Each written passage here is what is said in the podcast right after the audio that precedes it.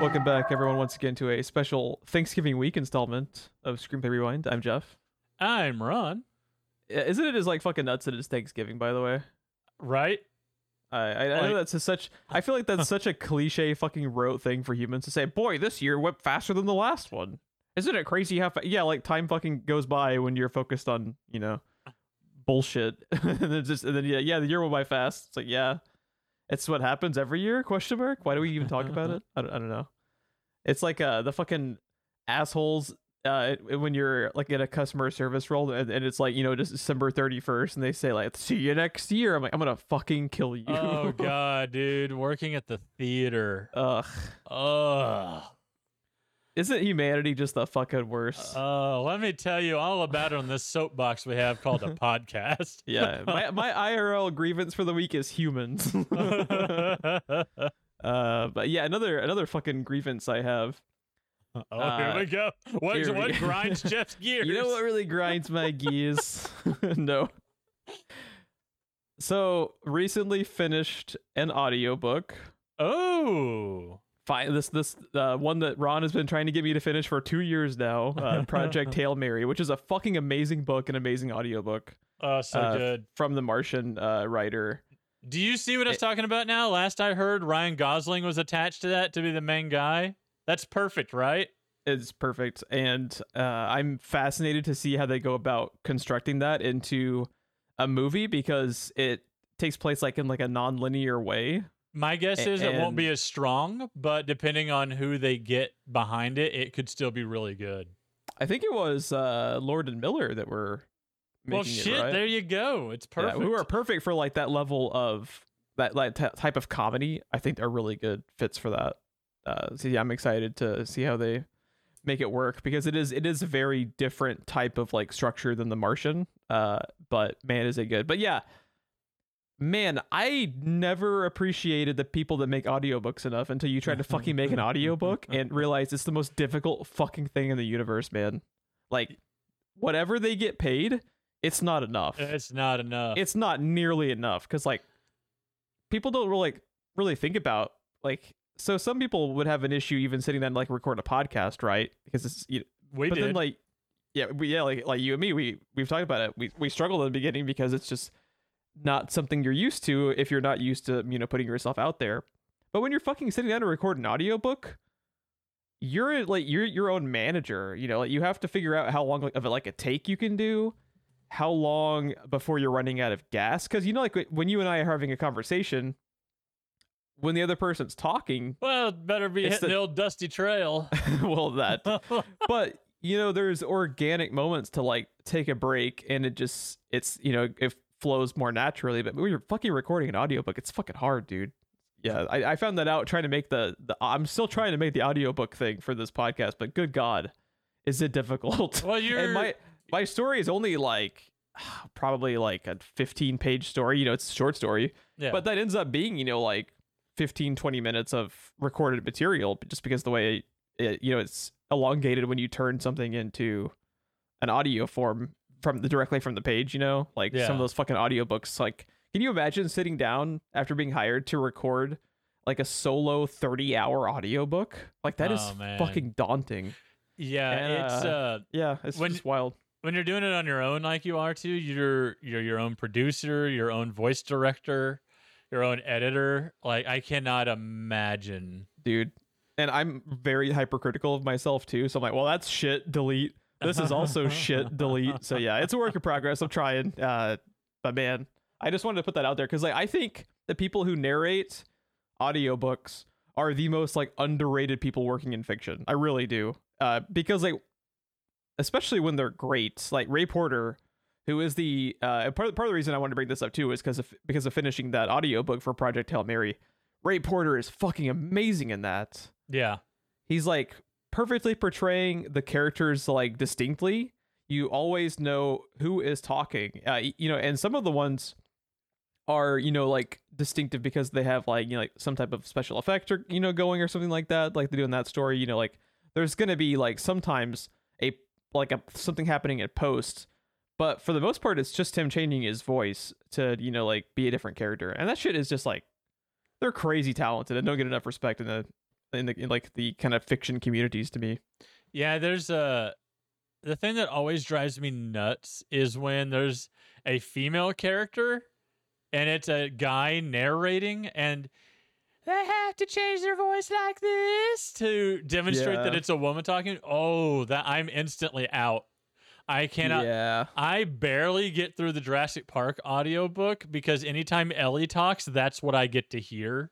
Oh, that's rough. I, I like uh, I like I like the way that Ray Porter actually approached it in Project Hail Mary because he does change his voice, but it isn't like distracting. You can Uh, hear that it's still a man, but you know it's supposed to be a woman. Like it's a Yeah. very slight higher pitch change, but it's not a stereotype. Like yeah, it's not, a cartoon. cartoon. yeah, exactly. Um, that's the way a couple of people I listen to do it. Um, there's a series that I listen to that has several female characters, and the guy doing that has several different voices for that. And but you can always tell that it's him, and you always know which woman is talking, even when they're in a room together.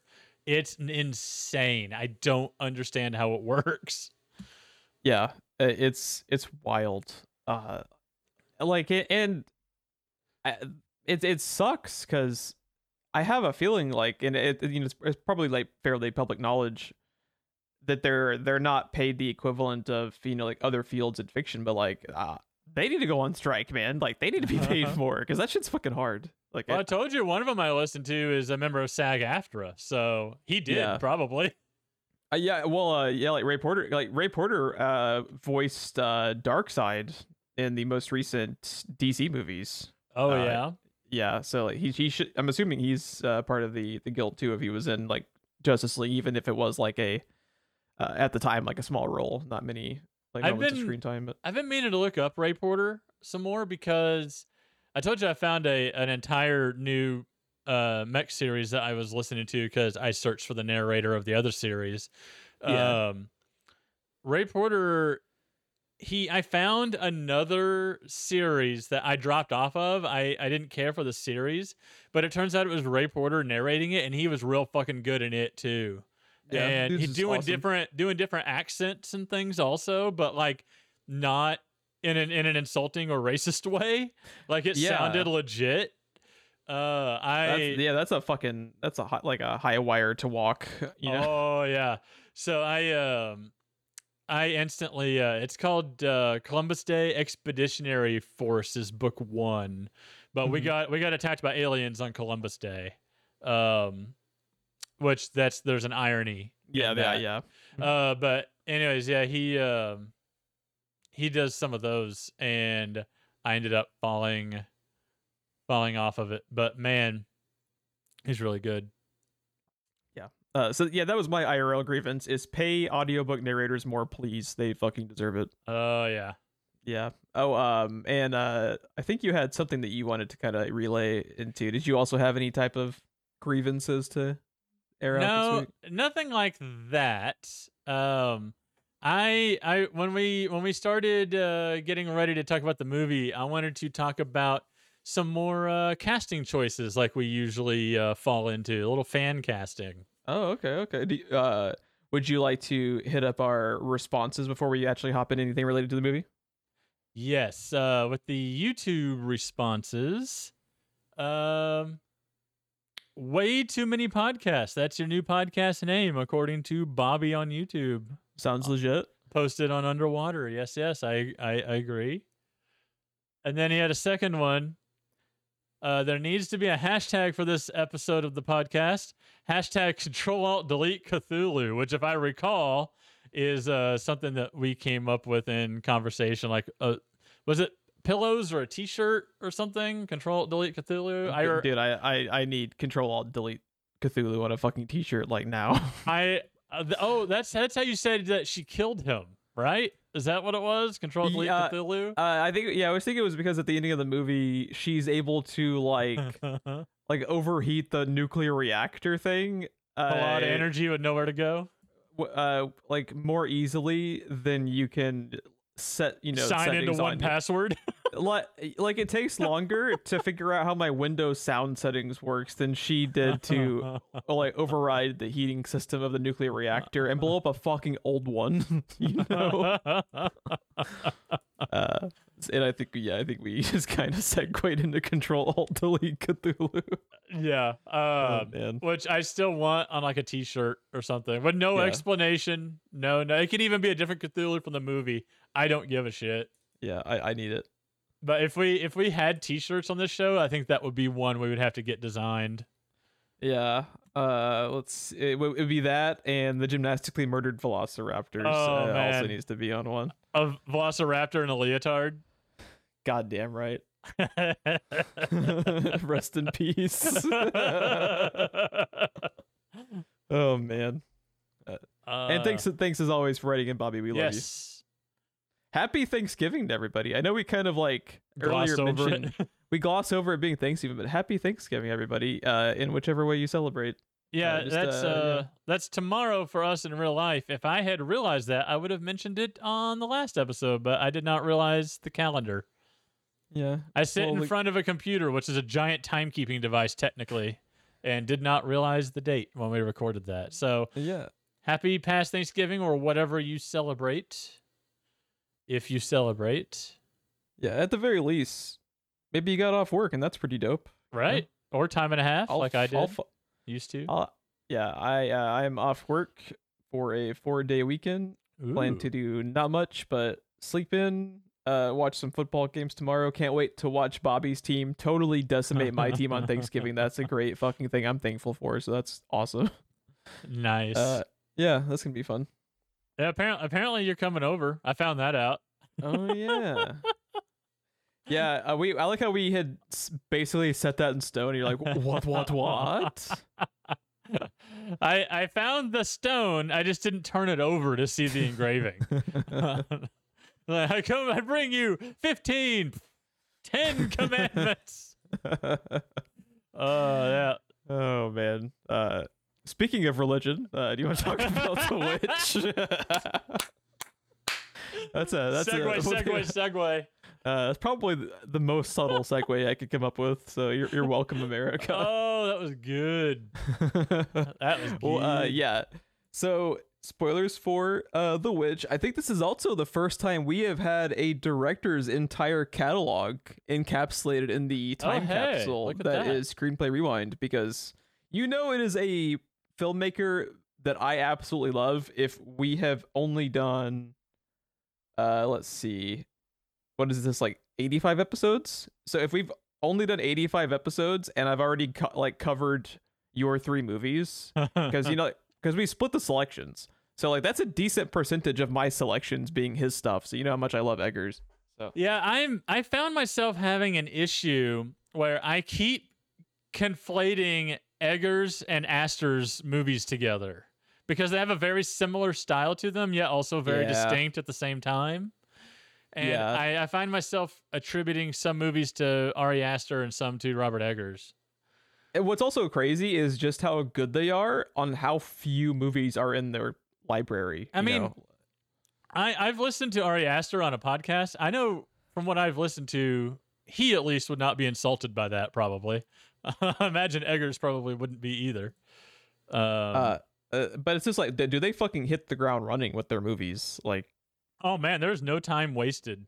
the the first movie you do usually people want kind of like a layup to get their feet wet in the industry and your first movie idea is to follow this super super intense family in 1620 whatever new england with modern a- uh, accents and uh for the time you know like what is it like uh, old english pretty much like uh he he wrote the dialogue based on manuscripts of people's journals in this time so the language would match that's your first movie That's your you're first fucking movie. ins- you're, And- you're you're nuts uh and he fucking pulled it off like and you want to talk? That's your first movie. How about Anya Taylor Joy? yeah she's dude that the acting in this movie Oh my god. is fucking mesmerized dude can you imagine so it would be hard enough to act period in any situation Especially You in have- a period. you yeah i see what you did there to, 1630. to to try to deliver this type of dialogue organically and the way that they all fucking pull it off is stunning. Uh, but yeah, what what was your uh, tidbit that you want to talk about with the casting? Uh, let's let's jump there first before you forget. So I was thinking about it, especially with the voice. you and I have talked about before about our perfect Bloodborne adaptation, Ooh, right? I like where this is going. and I my vote was for Sam Neill as uh uh uh, uh Gehrman. Gehrman, yes. Tonight Gehrman joins the hunt. Tonight Sam Neill joins the hunt. Um that was my vote. How would you feel about Ralph Ineson for Gascoigne? Oh, that's good. His voice for that. Can we talk about how He sawed over the shop. Ralph Ineson has the coolest voice of all time? I've I've talked Oh, about I that, I swear to God. dude. His voice like defies human nature. How would it? How, how does a voice like that come out of a person? I don't understand, dude. Like, yeah. Please, they- Father, read me thine phone book. like they have the vo- uh, spoilers. They, they have the voice of like a supernatural creature at the end of the ending of the movie, which sounds more natural than Ralph Ineson's real life voice. I don't understand. So uh, there was that, right? oh, but but uh, ten thousand percent like make the project just to have Ralph Ineson be Yeah, Gascoigne like because that's an awesome pick. I don't care if it's live action, animated, movie, or series. I want Sam Neill as Gehrman and Ineson for Gascoigne, right? Good old Papa Yeah. G. Papa Papa Ineson. Um Well, we need a side note. Uh, we need to have our boy, the man, the myth, the legend, Willem Dafoe, play. Oh God. Uh, uh-huh. what what's the what's the crazy dude? Oh god, which one? Uh, Mi- Micolash. Could you imagine Willem Dafoe as Micolash? Oh, oh, I'm gonna start writing this shit down. A- a- actually, dude, if you if you tell me the live action Bloodborne movie is written and directed by Robert Eggers, I will probably die. I, I will have an experience like the little kid in this movie and then fucking die.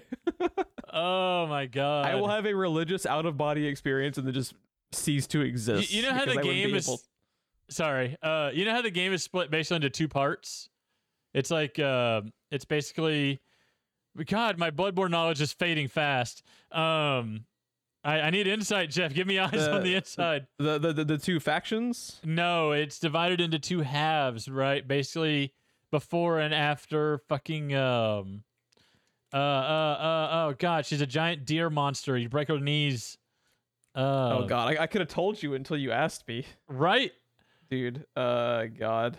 Oh, fucking hell i cannot believe Blood, I'll, I'll, you you keep talking. I'll, I'll figure. I'll find the list. So you keep going. So, what if the beginning of the game, the first half of the game, you find out is written and directed by Robert Eggers, and the second half of the game is adapted uh, by Ari Aster? Oh my goodness. Uh, Vicar Amelia. yes, Vicar Amelia. Yeah. God damn it, I cannot believe. We got to play some Bloodborne, man. We got to play Dude. some Bloodborne. God. Uh, thinking of what an Eggers or Aster like Bloodborne thing would look like is just like I, I I think if I had to pick one, I would pick uh, Eggers I agree. because because just like the level of obtuseness to it. That's that why I I, put him in the first half because in the first half of the game, if it's your first time playing, you don't know any of the lore, you find yourself walking around like, wait a minute, like you know, and like Eggers excels at that. And then um, when I think Ari Aster, like I think things start ramping up pretty quick, and things A lot kind of people start getting losing in their heads. It's Th- awesome. Yeah, things start coming at you, and that's what the back half of the game is. Like it's out in the open now, so shit's gonna start coming at you. man. Did- Can you imagine? Ugh. Jesus Christ. But uh, so I had I had one other thing that I thought of, and I swear to sh- I swear to whoever I I swear to uh fucking uh, what was it Black Phillip I swear to Black Phillip that I thought of this you signed the book. I, I thought of this before I saw Ralph Ineson pick up the axe. But what would you think of current Kratos played by Ralph Ineson? oh, that's good. Like- uh, I'd almost. Oh, he should he should play Baldur. Uh, could you imagine him as like the villain Right? in that type of setting? Uh, That'd be pretty good. that'd be Like pretty good. My th- my thinking was he could he's still built in a way that he could stuff me in my locker and take my lunch money, right? Despite the fact that he's in his 50s. The current games are about an older Kratos looking back on his life, right? Mhm. Yeah. And like he's still really ripped, but he doesn't have to be the fucking rock because his powers are supernatural. So Yeah, uh, yeah, and he can be bigger because so he's pretty jacked in this movie. He specifically lost 30 pounds for this role to look more like Gaunt for the yeah. for the fact that they're starving. So, So, if he's actually just like full blown, you know, bulking up, he could probably get, you know, pretty pretty big dude. just imagine Ralph Ineson yelling "boy." Yeah, he has the voice, and that's the part of the thing about Kratos is like you need that. He's got the facial commanding- expressions too. His eyes, like Mhm. the way that um, the way that he can really sell a moment in this movie with his just his eyes alone, uh, Yeah, is would yeah, be pretty important for Kratos or Baldur. you need you need that you need the you need a voice that can like really command the presence of you know this this is a god you know Yeah. and and his his voice sounds so fucking unnatural that I would And- believe that he's a god. like you can adapt um Kratos in a way kind of however you want because like you just said he's a god are you going to argue with me about what a god does or does not look like or um where like if he's too small to be as strong as he is or whatever he's a fucking god like It's like uh, There it's is like no it's like arguing Loki. it.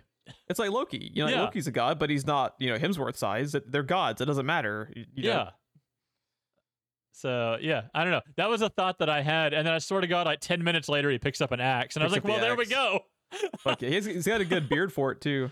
Uh, Yeah. yeah, I, I like it. I like it. Uh, but him as Gascoigne is like fucking perfection. And right be son over the shop I still seriously doubt that that project ever actually happens. The live action Bloodborne stuff that's been talked about. But if it happened and if it was done by Robert Eggers and had some of his like typical group of actors going, like it, it could be interesting. Uh, I- I think only someone who has like such uniqueness to him as like Eggers does between like think of the tone of The Witch versus The Lighthouse as your two first movies. That's fucking bonkers, man.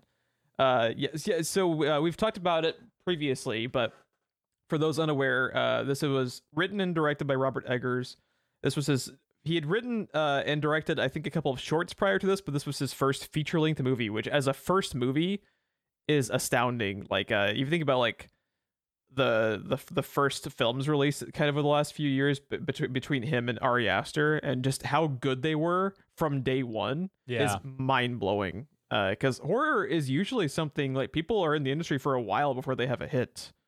Uh, it's it's not usually the type of thing where it is, you know, like a Dawn of the Dead situation where they just kind of they you know even like Kubrick, you know, like I, I think it took Kubrick a while to actually have some like horror films out and about, and he was a name, but horror films that are giant critical successes typically don't happen that early in your career because it's something specific. Not like not everyone can make horror, you know. Like we've we've talked several times in this podcast, like where we've had situations of like people jumping in to do this genre and they're just like not not equipped for it. Uh, like you remember like not specifically like with horror, but it was some of like how we talked about like with Predator Two, how it was a director kind of like out of his element. Yeah. uh, like that happens a lot where people jump into this cat this this category. and that's not even necessarily a doesn't happen. criticism because he admitted that in a later interview years later. Oh yeah, yeah, yeah. We, we talked about like he had some questionable decisions, but he shouldn't have been in position to make those decisions, so it's not his fault. Uh, yeah. so just to see them hit the ground fucking running is is wild. It's Uh, it's interesting because horror kind of ironically enough is a trope in itself almost cuz a lot of people a lot of actors, a lot of directors, cinematographers, whatever get their start in horror because legendarily most horror mo- movies are cookie cutter, uh, easy, cheap to make movies, and because people will watch them because those same people that watch them are starved for good horror, but they're not getting served good horror. They're just getting served whatever they can get served. So you get a bunch of like nondescript slashers or whatever that sometimes, I mean, you go back and watch Friday the 13th, and I'm not following, I'm not putting Friday the 13th in that category. I'm just the thing that jumped out at me as I was talking. Do you go back and watch that movie and think, this Johnny Depp has a career ahead of him? You know, but like it launched him. That was his first movie, you know, like it horror launches. Oh, uh, Nightmare Before Elm Street was Nightmare- the first. what did yeah, I with, say? With Johnny, I think you said Friday the Thirteenth. Ah, God Uh, damn it was it. it was it was Freddy that had. well, the, it's the a good thing no one listens because someone would have wrote in about that. um, I'm half asleep and fucking loopy. Uh, yeah, yeah, we, yeah. We are. We apologize in advance for any like totally spaced out brain moments from me and Ron because we're recording this pretty late and we're old. So and I've had a weird week. Um, Yeah. so yeah, it um, yeah, Nightmare on Elm Street is what I wanted to say, but like, uh, you know, there is a, a lot of people that get their start in horror, but not nec- not necessarily good horror. Usually, it's this movie's bad, but this director was good. Let's sign that director. Or this movie was bad, but that actor was good. Let's sign that actor. Robert Eggers just jumping in with a movie like this, as different and out of left field as it is, restrained.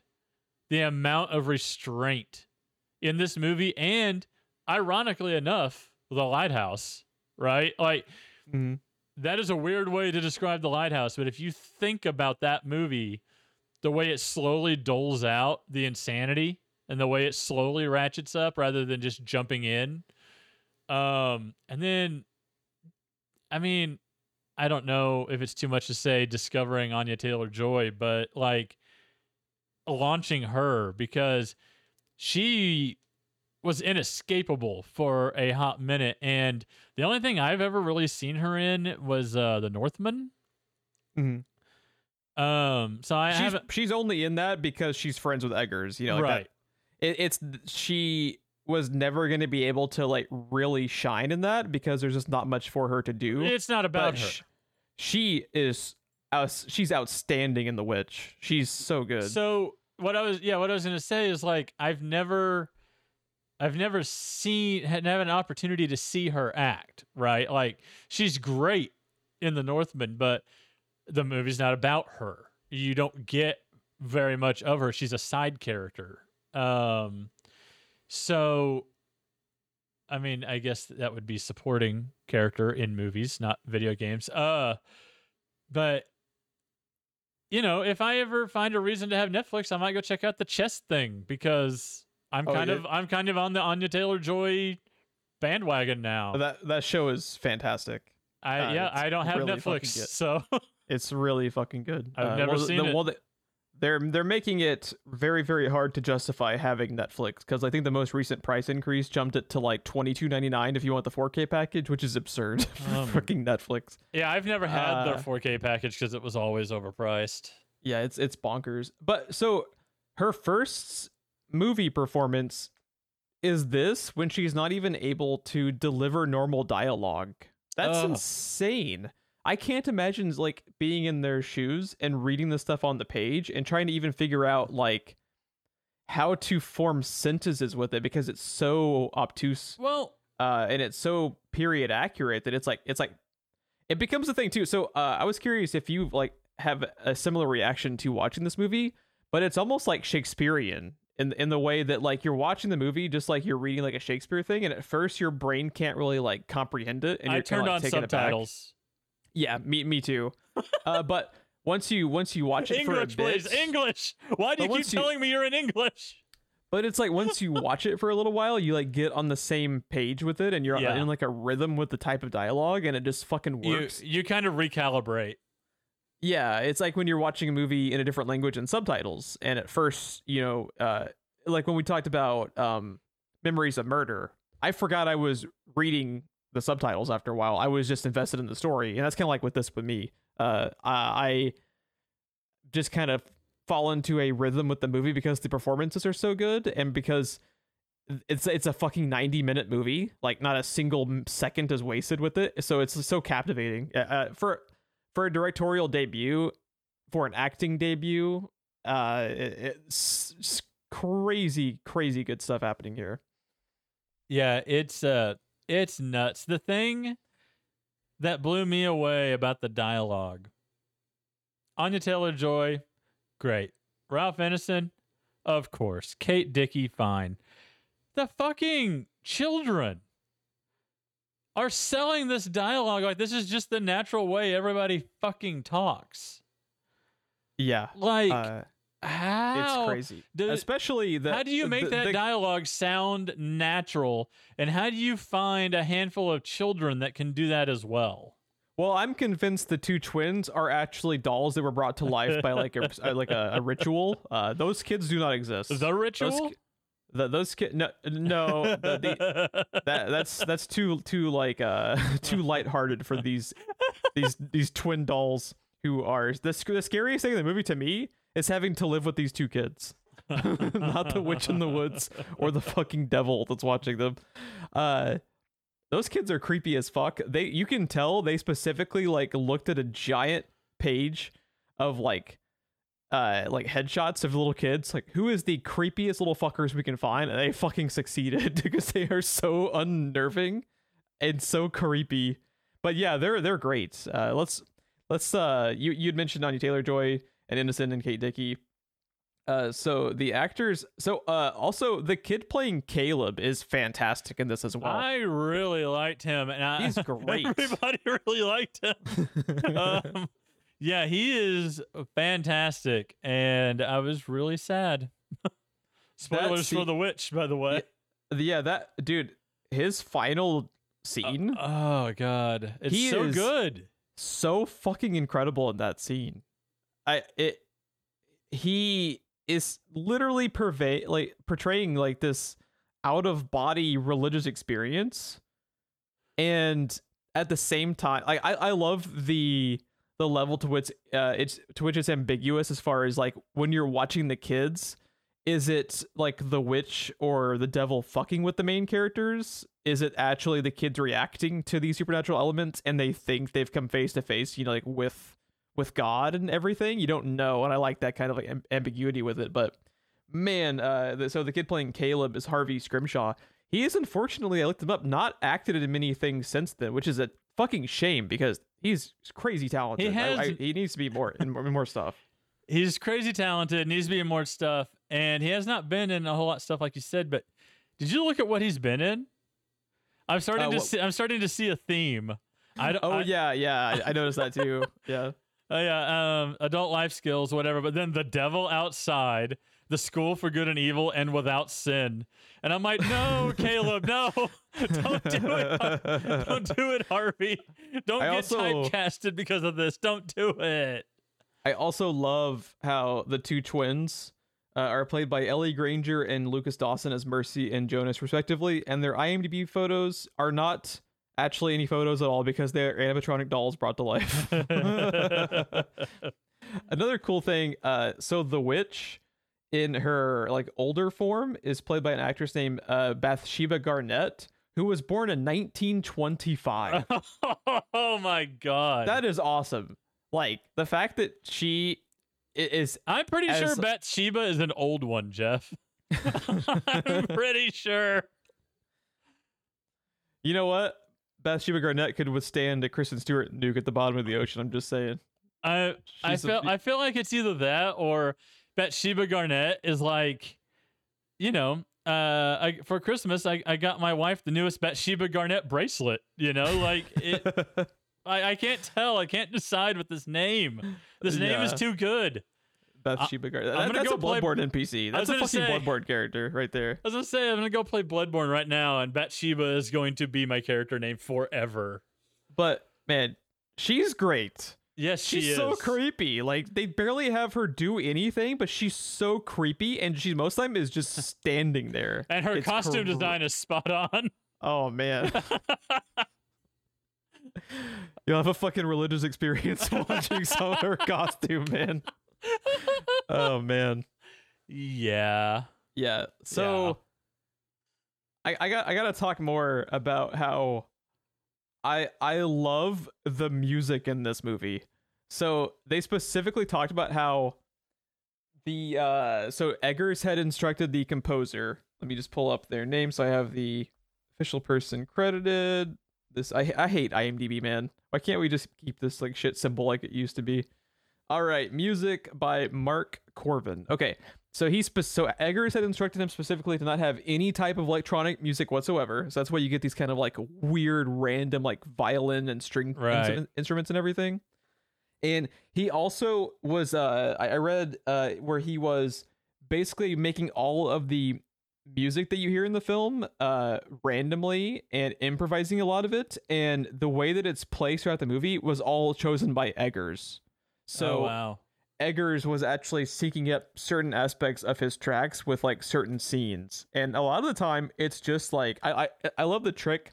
I think we talked about it actually in the ritual which you had referenced earlier, but when the shot just lingers on the woods and uh, oh we also talked about, talked about it in Prey where the shot w- will just linger on the woods and nothing is happening but your brain will just like fixate on it uh, even though nothing is happening and it's just like really creepy visual and the music works so well with that Actually, love there is a large portion of this that feels like Prey borrowed from. Right. I yeah, I can see that. Uh, when when they're when they're like walking through the woods alone, a lot of that is I think homaged in Prey. Um, I was looking at the cinematographer. Uh, you know, when you find someone you like, uh, he's known for The Lighthouse, The Northman, and The Witch. Think of the visual elements in like this versus the lighthouse. so different. They're so different, but they're each genius in their own right. Like this Dude, is it's like a different minimalism. aspect ratio. It's black and white. Like Yeah, the the- lighting.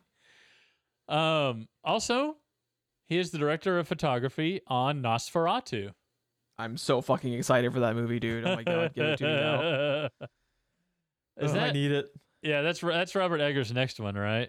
Yeah, it's in post production and it's supposed to come out next year, and I could not be more fucking stoked for it, Dan. I'm so excited. It's got a hell of a cast in it too. Yeah, it really. I think Um, Ineson is back in it, uh, grouping up with his boy again. So I, I love that he works with you know, like his core group of actors a lot. yeah, he's in it. I just found. Oh, and Willem Dafoe. God, it, it's so. It's God, a that fucking movie. Nos, It's a Nosferatu movie with Willem Dafoe and Ineson in it, man. Like we're we're we're gonna be their opening day. Uh, it's gonna be great. can Can I throw a shout out out? Um, one issue I have with period pieces a lot is costume design. There's there's I obviously I can't think of any off the top of my head because that's just the way the human brain works, but there's even some like really good period piece movies that look like they're a, a high school drama because the costume design looks like they just went down Mhm. to Goodwill. Very Um, clean, but not in this. It's very clean, but like I don't know, it always stands out to me like my cousin Vinny when he's in the red like felt suit, right? like that's how the costume design always stands out to me in period piece movies. And Linda and I am going to butcher this Muir, M U I R, that might be right. Pretty close. uh, the Northman, the Witch, and the Lighthouse. Um, There you go. but uh yeah um very very good costume design very lived in it looks like something people would actually have worn Yeah, she Um, she apparently consulted 35 books in the clothes of the common people in Elizabethan and early Stuart England series uh, to to plan the costumes. Uh, they were made with wool, linen, and hemp.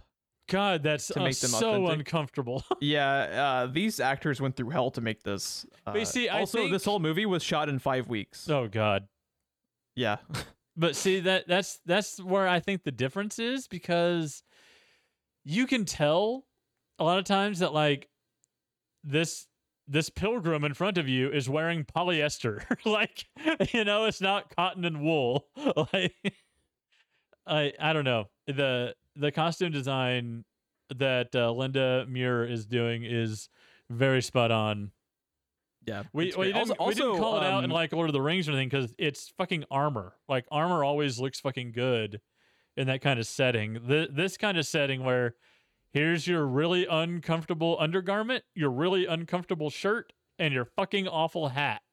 Like go wear this and go chop some wood or work the fields. And we also have to talk about the greatest performance in the film, uh, Charlie, who is Black Phillip. so, have you heard any of the behind the scenes stuff with Black Phillip? Because this will add even more like gravitas to how fucking amazing Ineson's performance is in this. Have you heard any of this behind the scenes stuff with the with the goat? no. On the let's see, which day of filming was it? Oh man, on the fourth day of filming, On Charlie the the, fourth goat. day of filming. on the fourth day, Charlie the goat rammed his serrated horns into Ralph Ineson's ribs, dislodging a tendon. Uh, He spent the he spent uh, the rest of the five week shoot on fucking painkillers, man. So like when he is like visibly like visibly in ang- like anguished, part of that was probably real because the dude It's was fucking in, like in misery because the goddamn goat. So, so the goat really did try to kill him. Yeah, uh, I also love uh, some of the stories about the fucking goat are just like like priceless. So, uh, pretty much, I I love to uh just like recall some of the quotes from Eggers. So he said, "A a trainer showed us some pictures, and we chose the goat who looked the Black Philippius." this was apparently a, a goat who had like unnaturally giant horns. Uh, and they wanted that to just kind of like add to like how fucking terrifying and stupid looking the goat is. this goat is everything. Like it's even the poster for the movie. It's awesome. I, I love the goat. Uh, so eh, so apparently the goat was always doing the opposite of what they wanted him to do. Uh, if we wanted him to be doing something violent, he wanted to go to sleep. If he was supposed to be standing still, he was running around like a madman. Eggers recalls. He credits uh, Ford, the film's editor, with piecing together whatever usable footage they had into the acclaimed performance. Uh, the editing so in this movie is really good. It's it's great. So as we talked about how like Ralph Ineson lost uh, weight to play the role because they're supposed to look like malnourished and everything. So he dropped 30 pounds for the role, making him weigh 50 pounds less than the fucking goat. So Oh my he God. could not he could not properly wrangle the goat because Charlie was a fucking madman. Oh my god. Uh, yeah, he said, uh, I didn't have a lot of gas in the tank, really. Uh, this was Ineson talking about sparring with the Beast, who weighed about 50 pounds more than him. Uh, and uh, this is this is by the way a a Hollywood Reporter article by uh, Seth Abram Abr- Abramovitch. That's a fucking bloodborne name for you. That sounds like like a character name in The Witch, man. uh, this is from the, this is from them. Uh, but they had to make a puppet half the size of the goat. Uh, and they ended up going through like a couple different like uh, incarnations of this goat uh, puppet that Eggers never really like fully liked, but he was adamant they never use CGI with him because he did not want CGI with the goat at all. right. So yeah, uh, Eggers and Ineson like fucking hate the goat. Uh, and the last qu- uh, quote. Uh, so this was uh, Ineson talking about how like the goat became almost like the meme of the movie in the public eye, you know. Yeah. And he said, It's wonderful that his fantastic performance is bringing notoriety to the film. But there's a little part of me that's like, Seriously? That fucker? it's funny this movie because the two the two mantras of Hollywood don't work with animals and don't work with kids. And that's his first movie. And his first movie, he did And both. they're doing it and they're doing it in like period accurate dialogue from 1620. oh my What it- god! This is this is madness, man. Like what like I I I can't believe this like At the movie farm exists. of madness. yeah. Uh, so i- it's just it's just fucking nuts, dude. Like I uh, just reading about like some of like a- and, you know just like like you said earlier, just try to do all this shit while wearing those costumes when they were made of like accurate material. You know, like fucking itchy they had to have been the entire Oh, time. and hot. Oh, so gro- hot. oh, uh, yeah, so hot, grody, dude. So hot, So- bro. Almost as hot as Ineson, just like chopping the wood out of the shirt off the whole time. It's like, yeah, oh man. So dude. one thing I love about this movie, and this is a theme for you and I. Um, take it however you like it. I think it leans one way more than the other, but you could look at it from either way. But I see this movie as a fucking origin story, and the witch is referring to Anya Taylor Joy at the end of the movie. Agreed. Yeah, yeah. It's a uh, that is it, it works. nuts. It works perfectly as like a double entendre for them both. But yeah, Yeah. I, I agree. I think you're focusing on like the origin story of her. I I put it together once she was kind of locked in the goat pen. I was like, well, at this fucking point, she's got nothing left. Like she might as well just become a witch, right? Like actually do it. And then once Ineson gets gored, I was like, uh, oh, oh, that's where we're going. Uh, Dude, dude, the way he gets stabbed by the goat too, like happens out of nowhere. Uh, it, it it's it's brutal. He he gets stabbed like like in the ribs. Like he, he dies basically by being like gored like you said, but it's it's brutal to watch. And then and he doesn't die in the first blow. He like Yeah. tries to pick up the axe to fight back, and And then because Yeah. religion, he didn't.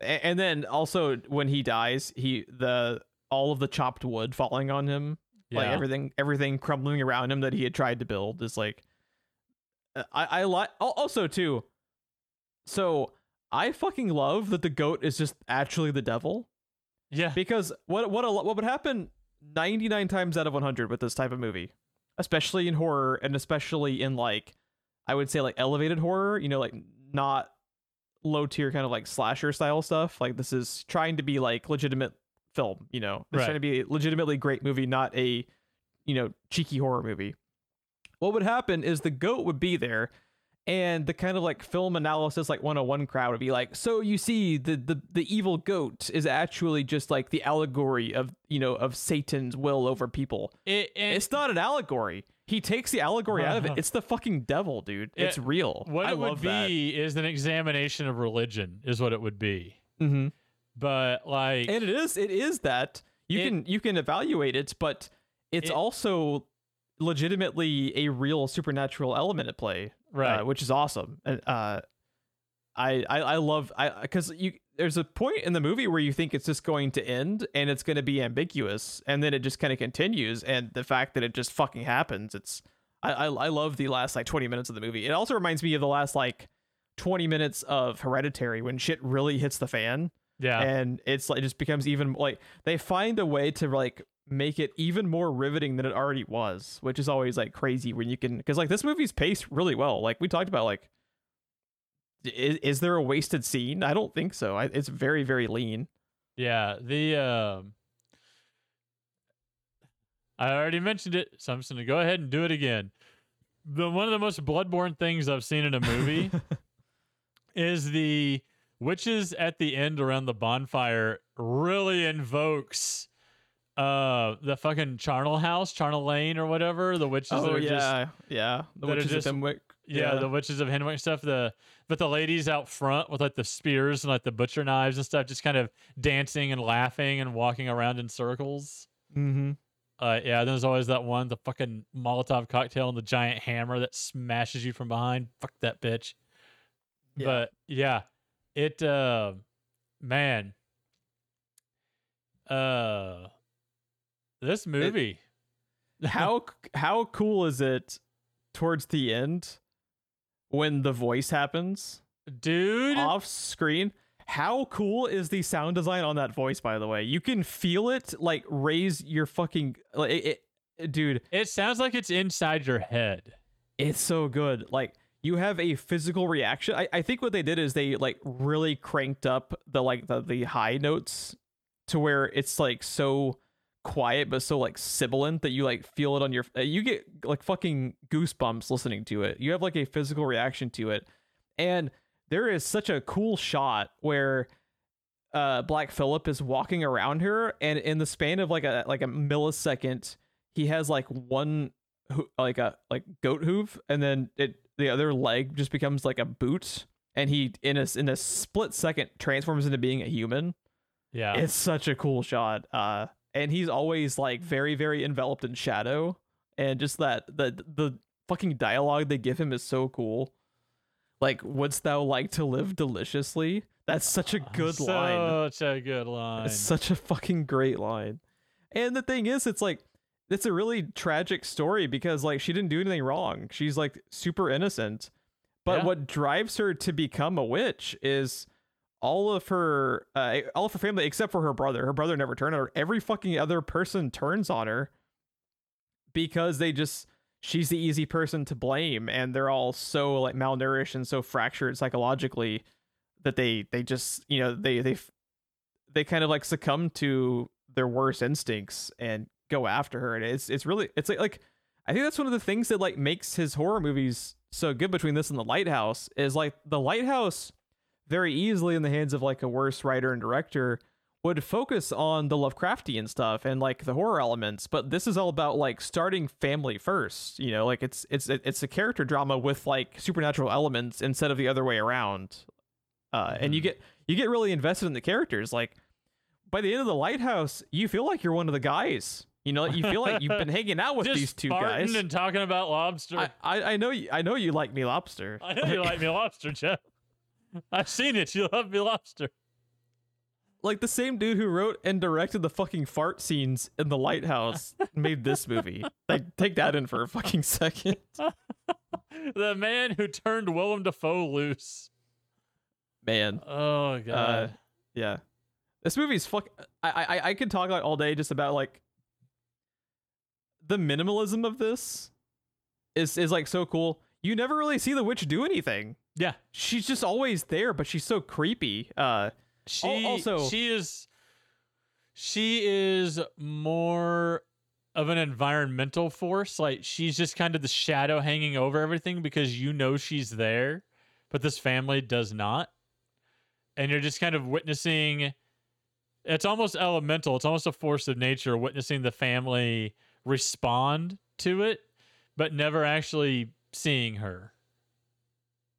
What's also interesting too is I I think the first like 10 minutes of the movie is so good about establishing like the level to which the film the movie you're about to watch is going to be bleak as fuck because I think what would happen in like most instances if someone else was like trying to like to write the same type of story is when the baby goes missing you would let the movie like and, and its story linger longer on the possibility of rescuing the baby Right. but you know within 30 seconds the baby's gone. So that adds like such a level of bleakness and like dramatic irony to the characters because like the entire time like the mother still wants to she can't bring herself to accept the fact that the baby's dead. You know? That that is like a lingering thing with her character. But as the audience, you know they never had a chance at saving the baby because the baby's gone. You know, first like the like the second scene of the baby is the baby being killed by the witch for like the ritual she's doing. And that love that that leads just like this fucking like oppressive atmosphere in the movie, but it never feels like uh like like it's so dour that you can't watch it. I I find it captivating uh how like much you get sucked into how fucked up the situation is with this poor family, man. Like Jesus. the uh the religious um the what's the word I'm looking for the the the evaluation or whatever of their religious views where that comes into play is in how they react to grief like uh, they the way that they the way that they process everything it has more to do with how that shapes their focus more than religious being the downfall or the folly or you know like whatever. It it's more of a uh it's more of just a lens that they are reacting to the environment to. Uh, the really sad thing that the movie subtly highlights but doesn't put in your face because the movie focuses on Anya Taylor Joy so much, but Ralph Ineson's character is the most level-headed one for the longest time, and he is trying his damnedest to be good Christian and a good father and a good husband. like like his is almost the most tragic one because he's Yeah. trying so hard to be the best of everything that is expected of him and he finally breaks at the end. What's also like I think like a really cool like direction that he took with with the character of the dad. How many times in these types of stories is it like uh is it is it taking the shining approach of like it's the dad who's going to be the one to go Yeah. crazy and he is the one who's actively turning on his family. The dad absolutely loves all of his children to the extent to where like when the son is missing he's going out in the fucking like pouring rain in the middle of the night with with like no gun no horse no like hunting dog no anything. Because he just wants to save his children. Like he is he's a good dad when Uh, it comes to like like loving his children. It's just his decision making like he, ta- he talks about before he dies is like his it's his pride and he's like too devout for his own good. And that's what got them all like kicked out of the village in the first place was he didn't see eye to eye with the way they were practicing their religions so he pretty much got them all killed. It, it wasn't intentional, but he was like too prideful for his own good, and that led to like uh just terrible situation for his family. Yeah, like he's real, right? Like it's not a put on. He really is trying to be a good father. Like he he he recognizes how in her grief what the mother is doing to Anya Taylor Joy. He he recognizes that the position he himself has put her in, right? And that all gets thrown in his face later because he was like too proud to cop up to it fast enough. But like he is really the character you see him as. He's trying to be the best of everything he can. And the things that he says and the actions that he takes up until the end when he's confronted with something that cannot be explained, when he's confronted with the supernatural, it all makes sense, right? Like there is a point where you do have to stop looking at uh, looking for the baby because it would already be dead if it's not already at this point and you're all going to die if you don't find food. Like everybody is going to be lost. Like yeah, like the the argument for religious freedom like is that not why we came to this land but like there he sees the uh people kicking him out of the plantation as the same as uh you know England the government in England because religious uh persecution and religious freedom and he's it's not like, like being new boss, same as the old boss type of thing. yeah, he's not Yeah. being allowed to practice the way he wants. So, like, he's very real and very true to who he is. Like, it, it, there's no, I don't want to say there's no hidden depth because that makes his character sound like it's not complex, but like, what you see is what you get with him, right? hmm It's it's not a it's not a put on. It's not like he has all this shit uh buried that comes to light later or is twisted by the witch or the forces at play. Like he's very real to the end, all the way until he dies. It, it's a really interesting take on what you called out rightly so as a trope in horror because there is no trope, there is no trick with the dad. He it's is- like the, like the Amityville horror like Yeah. trope. That's that's been used like so many times. Uh, the dad went crazy. The dad turned into a psycho killer, and then that's it. You know, Yeah. there's so much more depth to him, and it's it's a, it's a great. He's a, such a great character. Uh, he he's the grounding he's the grounding force in the movie. Exactly. And how heartbreaking is it when he's talking about like his future plans for what he wanted to do with like their barn and you know bringing in the cow and you know like and the, when he ends up burying the kid at the the like the bottom of the uh the tree that he had talked about like how beautiful was this tree when we first arrived? It's like man is it fucking heartbreaking? Like this poor family man. Like they're not they they do some shitty things and they go crazy but you understand fucking why. Like the amount of like the grief they've been like uh you know like Subject just to. forced through is like they didn't even It's really crazy. do anything wrong right like Mm-mm. agree or disagree with them or their religious views or or whatever that's not what the movie is about this is still a thing that is happening to these people and the funny thing is in this situation again another horror trope uh they're not wrong geoff they're not wrong about what is happening and what the source of what is happening is and you know you could take it the other way is this God's plan? Is this God punishing them for their vanity? Like, I- don't know. Eh, the devil is real. God must be real, right? We don't know that, but you could take Yeah. it that way and their prayers going unanswered and the way the land just kind of died around them uh, when they moved here to settle down. Like, I don't know. You you could you could debate it all day. That that part of the movie is open ended, but it's interesting to think about that. Uh, this shit is happening. It is real, and they're just as helpless as you or I would be, religious beliefs or no. How, great is it as far as how he sets uh the tone for this movie that this movie is so focused on religion but never comes across as preachy like Exactly. Yeah, it's abso- incredible. you could absolutely do the same type of movie with under these circumstances and with these like plot elements at play and make your movie like insufferable Yeah. with its with with its like what it's trying to like uh convey as far as like any type of moral but uh man like it's, It's- like it's- what's fucked up? These people these people are going through so much grief. That alone would be enough to like you know like make them break psychologically. But when you add on the fact how malnourished they are like dude when they're sitting around that dinner table and like all that they're passing around is like chunks of what looks to be kind of like you basically uh it, it looks like when the, when one of the twins is like tearing it apart it, it looks like fucking like torn apart cardboard. It's brutal. Like they have no food.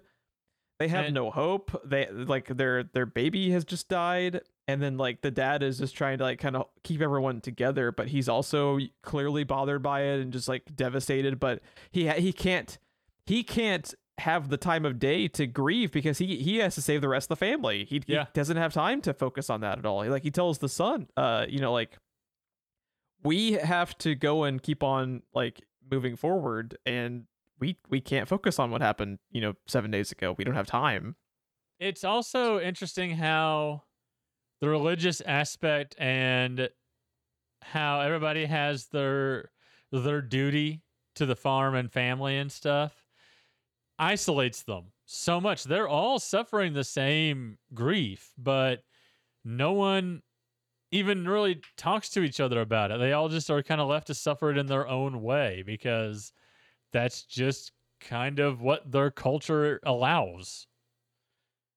Uh, it's yeah, it's really, really heartbreaking and uh, kind of terrifying, to be honest. Yeah, Um, it's it, it's it is a hell of a movie, and I I forget just how good it is. This is like the third or fourth time I watch it, and I forget like just how good it is until I sit down to watch it.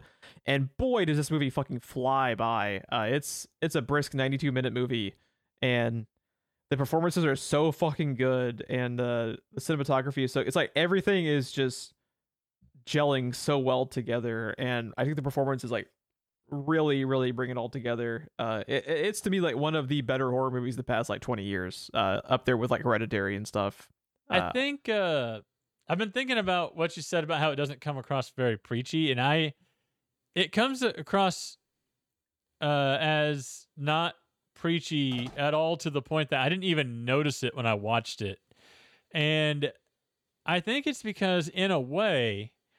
When it comes to the religious aspect, would you agree it's treated almost like a documentary in that way, the way it's filmed and the way they talk about religion in this? yeah it's like like a like a like a passive spectator it's Yeah. not really like diving into like the nitty gritty right and wrong like moral aspects of their religion it is just It's just a fact. it's just a fact for these people and, and it makes sense because it would be just a fact for these people they don't second guess it because that's the, that's life for them Yeah. They- it's literally like that- their that's the- religion. it's it's literally the reason they're here in this fucking country uh you know that that's it's the driving force of their way of of, of living you know yeah. um it's I, I- I think like the subtlety to which this movie has depth is amazing because there you're you're playing with like a lot of like hot ammunition with like the amount of religion at play, but not really at play. And I I, I think it's just like expertly done. Uh I it, it's just like so well constructed it's hard to talk about because it's just on the fucking screen. You know, like you you can talk about it all day, but it's just on the fucking screen. Yeah. So good. Um, I made a joke to you about how I was going to pull open up what I called my quote unquote notes. I know I've watched a good movie when my notes are just a blank page in front of me.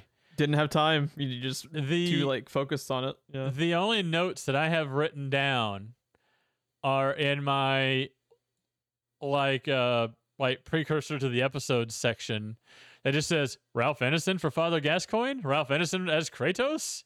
Uh and that's it. That's my notes. Um because I just I I can't I just can't be bothered to look away from the screen When it's that riveting. to write something down Yeah. about a goddamn pilgrim family trying to settle like the goddamn John Marston, um, which has a similar ending, by the way. Um, so we, we talked a lot about like innocent, but Kate Dickie, her descent and, and now like granted, it's unfortunate she be, she kind of became typecasted after Game of Thrones because she was just so fucking good in that type of character to be like the Is that what I'm thinking of? I have She a mental image of her in, in something, but I She cannot recall what it is. She is the mother of Robin in Game of Thrones with the moon door. Yes, That's Yeah, this- right. She is that character, but she's so fucking good at being psychotic that I I, I understand like why she keeps getting that character. Like I, I I was scrolling through the IMDb photos when I brought her up, but how good is her scene when she is being like confronted by the devil? That that scene when it ends with her just like like laughing maniacally with the crow as it's pecking at her, uh, it is bone chilling, dude. It's one of the creepiest scenes of the movie to me. Like she's great. They're all fucking great, dude. Even the fucking even the goddamn doll twins, man. I'm Even the you, like, crow. Even the even crow the was crow. great. Give him best Velko was amazing. Uh, give the goat and the crow best supporting actor nominations. Just do it. Oh yeah, my I, th- I think with that, I've kind of touched everything. I I- like, you know, it is a good movie when you and I run out of shit to talk about because it's just fucking perfection. You know, like, I, I what am I supposed to critique about The Witch? It's just fucking great. I love can. I can tell you, in fact, what you can critique about The Witch because on movies that are this solid, I like to go to the goof section of IMDb because when there's nothing to complain about, I like to see what people will come up with. Um, this is not something you and I have done often on this show, but uh, you know, some of them are legitimate. Some uh, in some movies, and in some movies are just goddamn ridiculous in the best way or the worst way. But occasionally, you come across a witch, and the movie is so good, I literally had no notes. Does it have problems? I don't know. Maybe I didn't see them. I was too busy watching the movie. But what you get in shit like this in the goof section is goddamn hilarious, Geoff. People just trying to find something to nitpick. Uh here's here's something for you. This is considered a continuity error. In a scene where Mercy is fighting Thomasin, oh, this is the wrong one, but I'll read it anyway. Her bonnet comes loose from her head. However, the next shot, the bonnet is pinned back. But that's not the one I wanted to read. The one I meant to read was when Thomasin is milking the goat in the barn, there are several quick cuts between her and Mercy. Each time we cut to Thomasin, her goat is positioned at slightly different angles.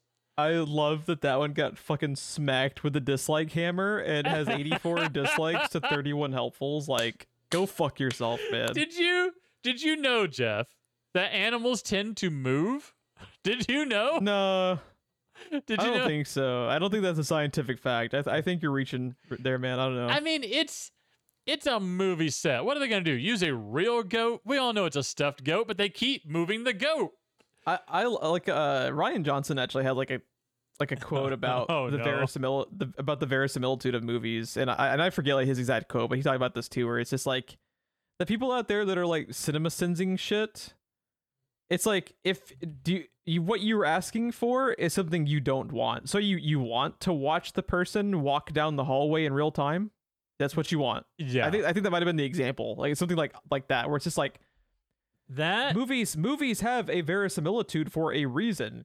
Because Yeah, if if everything happens in like real time or to the exact level of detail that you want the, movie can't be made because it would take them fucking 5 years to make what would usually take like 6 months to make it like as accurate as you want but it's not necessary and you're just fucking stupid for wanting it. I i, don't get i i think cinemasins is a travesty when it comes to like film analysis of the past 20 years. It's just fucking bullshit. Like, I uh, the movie is art.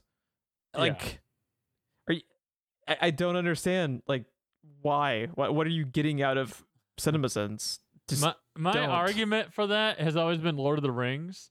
When people are like, "Yeah, but they were gone for like five days, a week tops." Like, no, you saw the highlights of the trip. Like, it took them months or years to to do that journey, but you only tuned in when there was something worth tuning into, right? Mhm. When Gollum was attacking or whatever. Like, just watching them walk sun up to sundown and occasionally eat is what you're talking about you want to see months yeah, of. it's fucking stupid dude I, I i hate cinemasins i'm surprised I, mean, I think this is the first time i talked about it i fucking hate Cinema cinemasins I think that is such a joke of a channel. We got through And- and- 86 episodes before either one of us mentioned it.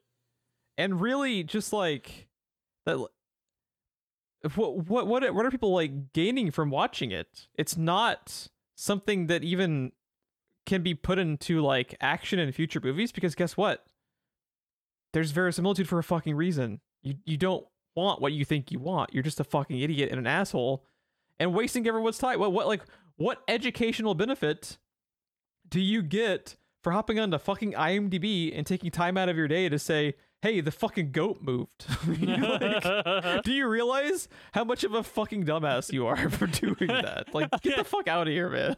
I've got, I've got, I have a really good one here. I have a really good question for you.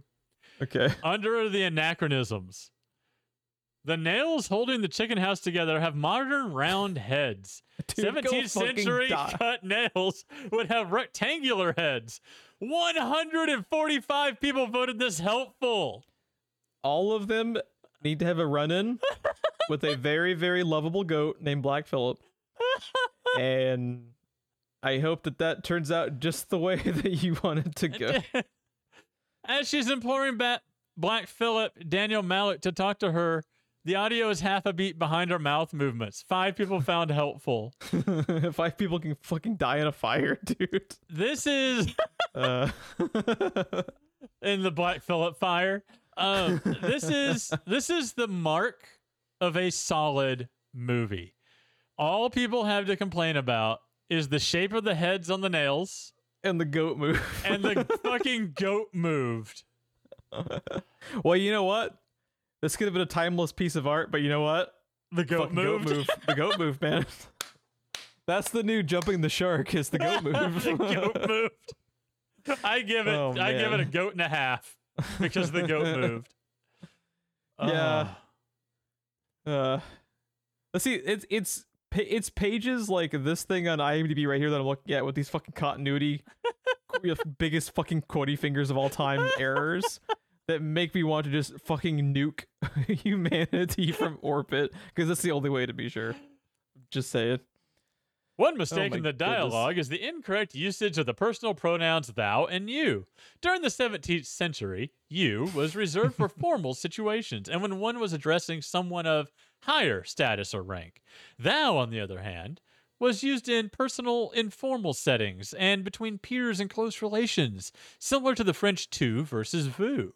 Throughout the film, the characters use thou and you interchangeably. However, a close knit family such as theirs would not have likely addressed each other with the formal you. 167 people found this helpful. Go fuck thyself. Fuck thyself, my son. Oh God, this is Man, the shit I- I'm talking about. If you, when you watch a movie like this that is this solid, seriously, go to this page. It is fucking hysterical. yeah, it's really funny. Also, I, I wish I could recommend this movie now, but the goat moved. I, I can't recommend it in good conscience, man. I can't. You know can't what? I have to reevaluate underwater because Cthulhu moved. I just don't. I just can't. Bro, you're fucking right. That's messed up. He fucking moved. Fucking moved. The movie was flawless until Cthulhu fucking moved. TJ Miller ripped his underpants, man. It was flawless until, until TJ Miller ripped his underpants. Yeah. Oh I, man, yeah, uh, yeah. Fuck. I, I'm glad that you. Uh, I'm glad. I'm glad that you love this movie too, because I. I'm glad that movie. you I- brought it to the podcast because this movie's been on my list for a long time. I've just never gotten around to watching it.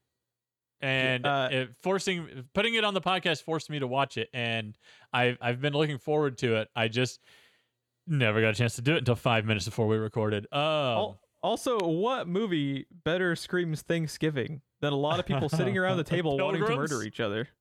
A lot of people really wanting. That was funny. It's like when I sat down to watch this, I was like, "Oh fuck, is this a Thanksgiving movie?" oh man, it's it's uh, you it's know the the bleakest Thanksgiving it's a uh, you could possibly think of. well, the the day the witch attacked. Um, yeah, dude. Um, I was thinking about it, and yeah, that's a that's a good way to do it because I was thinking about like, man, before I sat down and watched the movie, I was like, man, Geoff broke the streak. Predator Two, Nope, Invasion of the Body Snatchers, Event Horizon, and underwater. They're all horror, but they're also all sci-fi. Mm. We had a run of five sci-fi horror movies in a row, and I was just like, "Man, Geoff broke the streak." Like, yeah, it's horror, but it's a supernatural horror. But no, it, it fits right into the uh, the holidays. So what what a way um, to celebrate Thanksgiving other than asking people to sit down and watch a movie about religion and pilgrims and being thankful for having more than just pita bread to share with your children. I I feel like I've had some Thanksgivings worse than the situation that happens in the ending of The Witch. I'm gonna be honest. Oh yeah, Uncle Clyde like, just you- won't stop talking about anyone not white. It's like, would you would you rather have no food or very bad Thanksgiving food? Because I have I have had bad Thanksgiving food before, and I'd almost rather pick some of that fucking cardboard cardboard pita bread that they're eating in the middle of the movie. oh man! yeah. And now, now I'm just realizing like I have to go back and reevaluate Predator 2 because the Predator moved. That's fucked up. man. Predator The Predator moved. can't move. God damn it! All these Can't movies, fucking we're gonna have to go back through our catalog. Every everything is discredited because everything fucking moved, Geoff, and that oh, this will not stand. Geoff, airplane. The airplane fucking moves, bro. Auto auto fucking moved, bro. Auto move. Auto auto shouldn't move. What the hell? this podcast is descending into madness Chris- now, Chris- like the ending of the Chris movie. O'Donnell and the Three Musketeers. He fucking moved. fucking move. Yeah. That's- imagine we get that hashtag trending. Thou fucking moves. Uh, man. yeah, I, th- I think that's probably gonna be a wrap because, like we said, like no notes, literally no notes. literally no notes other than what else great. I'd like Ralph Ineson to do. I also am happy uh, that I uh, I picked this up in a uh, combo thing on Apple with uh, the Lighthouse. So I own the Oh. Lighthouse on Apple now. I wa- I kind of want to watch the Lighthouse again now. it would be a hell of a back to back, that's for sure. I don't know if I could survive that, dude. And you know, I know if I had a if I had a steak, Bruh. if I had a steak, I'd fuck it. If I if I had a turkey dinner, I'd fuck it. if I had a cardboard pita bread right now. All right, uh, uh, I'll do our sign offs and then turn it over to Ron to do the next movie selection. So, if you would have any questions that you would like discussed by Ron and myself, you can always email us screenplayrewind at gmail.com. Do you have a movie where a thing moved where it shouldn't have moved right in? I want to know all of them now. We gotta have a database going. did, Uh, did the goat move? Screenplay rewind at gmail.com. uh, is your movie Black Phillip approved? Yes no? oh, that's a new segment. If only one of us could do voices. oh, that's perfect. Should we just bring in Bobby as Black Phillip? Just have him record sound bites? Bob Phillip. Bob Phillip.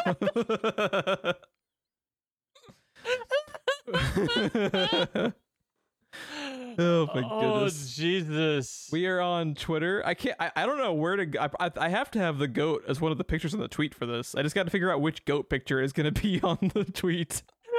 That's going to be a fun Google image search. Um, we are on Twitter at SPR Filmcast, where you can follow us for more show updates. Uh, any ratings or reviews on whichever platform you found us on is always helpful. Uh, if you caught us on YouTube, please like and subscribe so you can figure out if on future movies did X, Y, or Z move, and that's the win condition for the review. I conjure Yeah. ye to ring that bell. Wouldst thou ringest thy bell? what is the ring a thy bell? Oh, Oh, ring a ding ding, motherfucker. yeah, uh, share us out uh, to your friends. Uh, ha- watch Black the Phillip Witch. would. yes, he would. Do you want to join Our a very, very? Would you like to join a very joyous bonfire occasion in the woods? Yes or no? Boy, do we have a timeshare for you. It is uh, outside 1620s New England. It's a beautiful landscape. Oh God, Ron, what are we covering next time? well, Geoff, uh, we've had a good run here. Now it's gone, and now it's, it's here's where it comes to an end. I I am back to my bullshit. Um, I think it's time. I think I, I think I've been good, and I came up with this movie because a few minutes before I sat down to watch this one, I realized, oh shit, I need a movie to to say on the podcast. And uh, I've been actually thinking about this one recently. It's been 20 years since I watched it. I do not remember. I, I liked it then. I, Oh, don't, no. I don't know if I would like it now. But That's almost like one of the most fun like movie exercises you can do Oh. though. Is like, is this movie that I watched 20 years ago actually good or was I a fucking dumbass? Exactly. That's exactly what this is. Have you, Geoff of SPR, seen the replacement killers? Replacement Killers. Uh, who's who's in it? I, I I know the movie. I just can't remember. Chow Yun Fat, Mira Sorvino, Michael Rooker. Stop me if you know any of these. Jurgen Prochnow, Uh, Prochnow, Prochnow, Prochnow, Danny Trejo, uh, Randall Duk Kim. Uh, I don't.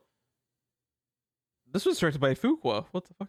Oh yeah, yeah, that Uh, was yeah. I, I I What the Fuqua? What the Fuqua is known for directing uh, the Equalizer trilogy with Denzel. Uh, Training Day, right? Training Day. Yep. Yeah. Yep. Yep. Uh, yeah. Magnificent Seven. Magnificent Seven. As I continue to scroll before Geoff can get to something else. Nope, that's it. I was the top of my head. I don't actually have him pulled up on the. No, you pulled all the good ones. Uh, he was an executive producer on Emancipation. There you go. But yeah. Yeah. I don't think I've seen that, so I'm excited to check it out. Uh, I yeah. like, I like I like Fuqua Oh, he directed Shooter. I like that movie. That's a good movie. oh yeah, I, I thought it was good. Tears of the Sun. Uh, so yeah. Uh, this movie, man, I remember having a lot of fun with this movie. It is dumb, fun, all borderline superhero action. This is like the definition of a of a Ron selection, yes, like I said, I am back to my bullshit, Oh, baby. Dude. Dude, it's got Clifton Collins Jr., so they have the vegan police covered. So it's it's you get the replacement killers and co-starring the vegan police. So where can it go wrong, man? this movie is chock full of oh, I know that guy. Like it, it's just it's got people left and right just coming at you. It's great. Also, have you ever seen Antoine Fuqua in real life? Uh, I you- I'm looking at his IMDb right now. If you told me a director in real life was actually like secretly a contract killer and like a mercenary, it'd be Antoine Fuqua, dude. He looks like he will fucking kill you if you look at him. Right, like, he looks fucking terrifying and awesome. he, what he reminds me of is what Common is going to look like in another 20 years. Like, you know what? I love I love Mike Colter. I think Antoine Fuqua might have been like an amazing Luke Cage in like another timeline, because he looks like he will fucking murder you. oh fuck! I forgot that there was another Equalizer. Oh yeah, watch the new Equalizer. I- I said trilogy. Damn it. I fucking forgot, dude. I I you I think a couple of weeks ago I texted you there was an Equalizer 2 and I said that because I saw a trailer for 3. so oh, we talked we talked about that on the show. I think. Did we? I think we did, bro. My fucking brain is gone. e- ever since I signed Black Phillip's book, I just can't remember anything. Wouldst thou like to live deliciously? God, I love that quote so much. It well, I makes would have, except Chow Yun Fat moved. yeah, he moved. He moved. Yeah, by the way, this will be Chow Yun Fat's second appearance on this show, if you recall. What was the previous one? I Dragon Ball recall 80 Evolution. Oh, Master Roshi himself. hell yeah! He that's the one where he eats the fly or something, right? Something. I don't know.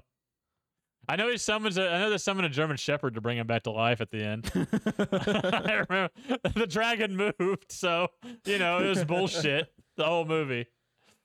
oh god. See, Geoff, in that era of Japan, the Dragon Balls would have been more orb like and less crystal ball like. So that movie is horseshit. Well, we that's not that's not news though. We already knew that the movie was horseshit. I don't know. I kind of like it uh, for all the wrong reasons. Uh, uh, I, I Dude, I, Michael Rooker in this movie. Look up. This, this guy, replacement killer? More like lady killer, am I right? I just also uh, found uh, Hell, hell, that leather jacket. Oh, Hell- look at that sick ass leather jacket and the goatee. Look at that hair. He's got hair, man.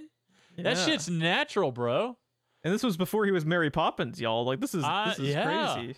This is history. Danny Trejo without the mustache. I don't even know what to do with that. Well, where is that? Uh, that, that picture should not exist. Whoa, That's like a is paradox. that at? He says. I like how Chow Yun Fat's the only one that's in color. In living color. it's like Uh. Schindler's List. But oh fuck. but the red coat moved. So Schindler's List is bullshit. No, not not not facts. I'm I'm, I'm gonna have to di- dis- disagree with you on that one, bud. my, my, my fucking brain just almost short circuited. We gotta go. uh, yeah. This has been this has been a, this is a like one of those episodes you and I record where we're both just we're both just loopy enough to have some good like analysis, and then it just all fucking descends into madness for the last forty five minutes. I no, think. hang on. You can I cannot let you sign off without explaining this movie poster to me. Oh god, did you send it to me? I, Uh, it's in the Discord. Okay. Pulling it up, waiting for Google. Wait, hard boiled. he uh, so uh, a John Woo film, Hard Boiled. Chow Yun Fat. As a cop, he has brains, brawn, and an instinct to kill. and it never once mentions the baby he's holding. well, you know what happened? He actually, this baby was about to be sacrificed by a witch for a ritual, and he fucking shotgunned that witch into next week. he's So he's fucking commando with a shotgun in one hand, grenades and shotgun shells all over him, and just a baby under his arm. And So, nowhere, nowhere does it mention in this poster why baby that Why there is baby. Well, you see, Ron, Chow Yun Fat is the hero of 1620s New England both deserves and needs right now. Okay. This poster's going on my Twitter. this movie, this poster, dude. This poster looks like it was photoshopped in PowerPoint, which I have done in a That- pinch. also, the the reaction on the face of uh, the baby, That baby just like does not give a shit. that is like my reaction in review of Dragon Ball Evolution in a nutshell. is that baby's facial expression? That baby gave a bigger shit in his diaper. oh my god, that is beautiful. Anyways, uh, before I forget, the replacement killers is available for rent at all the usual places. Sick. Yeah, I'm looking forward to watching it because I I remember it coming out, but I don't think I ever saw it. I uh This is I think this might be one my I think this might be one my dad like really likes. yeah, this is one that me and my dad watched every time it was on TNT or whatever. Hell yeah. So yeah, uh, it's it's really good. Came out in 1998. I don't know that I've seen it since 2000. I don't know. Is it uh was it Fuqua's first movie or had he done other stuff prior to that? He- may have done other stuff. but I've already closed that, Uh, unfortunately. I'll, I'll pull I'll pull it up. Uh let's see, Mr. Fuqua. I love this hard boiled poster so much. That's pretty great. It's just out of nowhere. oh god damn yes. Uh he directed a thousand music videos in the 90s. Like like half of his credits are music videos, which is kind of crazy. Oh yeah, I saw one in there specifically. Uh, oh god, what was it? I saw it and I was like, yeah, that makes sense. Um, He directed the all-time classic known as Inside Out 4, whatever the hell that is. Uh, that was his first what appears to be like feature directorial debut. And then 10,000 more. I think this might be his first Yeah, this looks to be like his first like big budget movie. So, there you have it. I'm excited. Yeah, it's uh, it was a lot of fun, uh, and I I think uh, I think you're gonna enjoy it. Yeah, it uh it it also is like a uh, a good palate cleanser for uh like our recent run of predominantly like horror, you know, just kind of like totally shifting gears and have like a 90s action flick. Like I'm all about it. Yeah. Replacement killers. Let's do it. All right. I I, I love the fucking roller coaster ride that is this podcast of movie selections because it's all over the goddamn place. Uh man. Yeah, I yeah I um, we've done a good thing with this podcast. I think. Others would disagree, but Others would can- disagree, but I don't. Because I It's a fun mean, time. where else do you get hard hitting, uh, hard hitting journalism, if you will? like uh, on the, the- the Bar- rectangular screws versus circular screws. on Barbie as the princess and the pauper, to the thing from another world, to Princess Bride. to the witch to, To the replacement witch. killers. Like it- we Yeah. we have hit every fucking like spectrum of film, which is pretty fun. And still going, 86 episodes strong. And also whatever Wonder Woman two was, uh, I, I, I, I don't know A about that one. travesty. Yeah, cinematic travesty. I think Not, it's probably not Black Phillip term. approved. He would gore it. He would totally gore it. yeah, he would. Now he wouldn't view it as worth his time, so Phillip just wouldn't show up. It's it's on Ralph Ineson's chopping It's- block. His re- his his reaction to it would be that fucking random baby on the uh the the hard boiled poster. oh my goodness! All right, everybody, thanks for listening. Uh, again, uh, hope you had a safe Thanksgiving, uh, regardless if you celebrate or not. You know, like hope you had a safe holiday where you at least got off work. You know, or or got time and a half, like Ron said. So, hope everyone had a great holiday and have a great night. Thanks for listening, and as always, uh, we're really appreciative of everyone that checks out our shows, uh, whichever platform you caught us on. We love you guys, and catch you next time.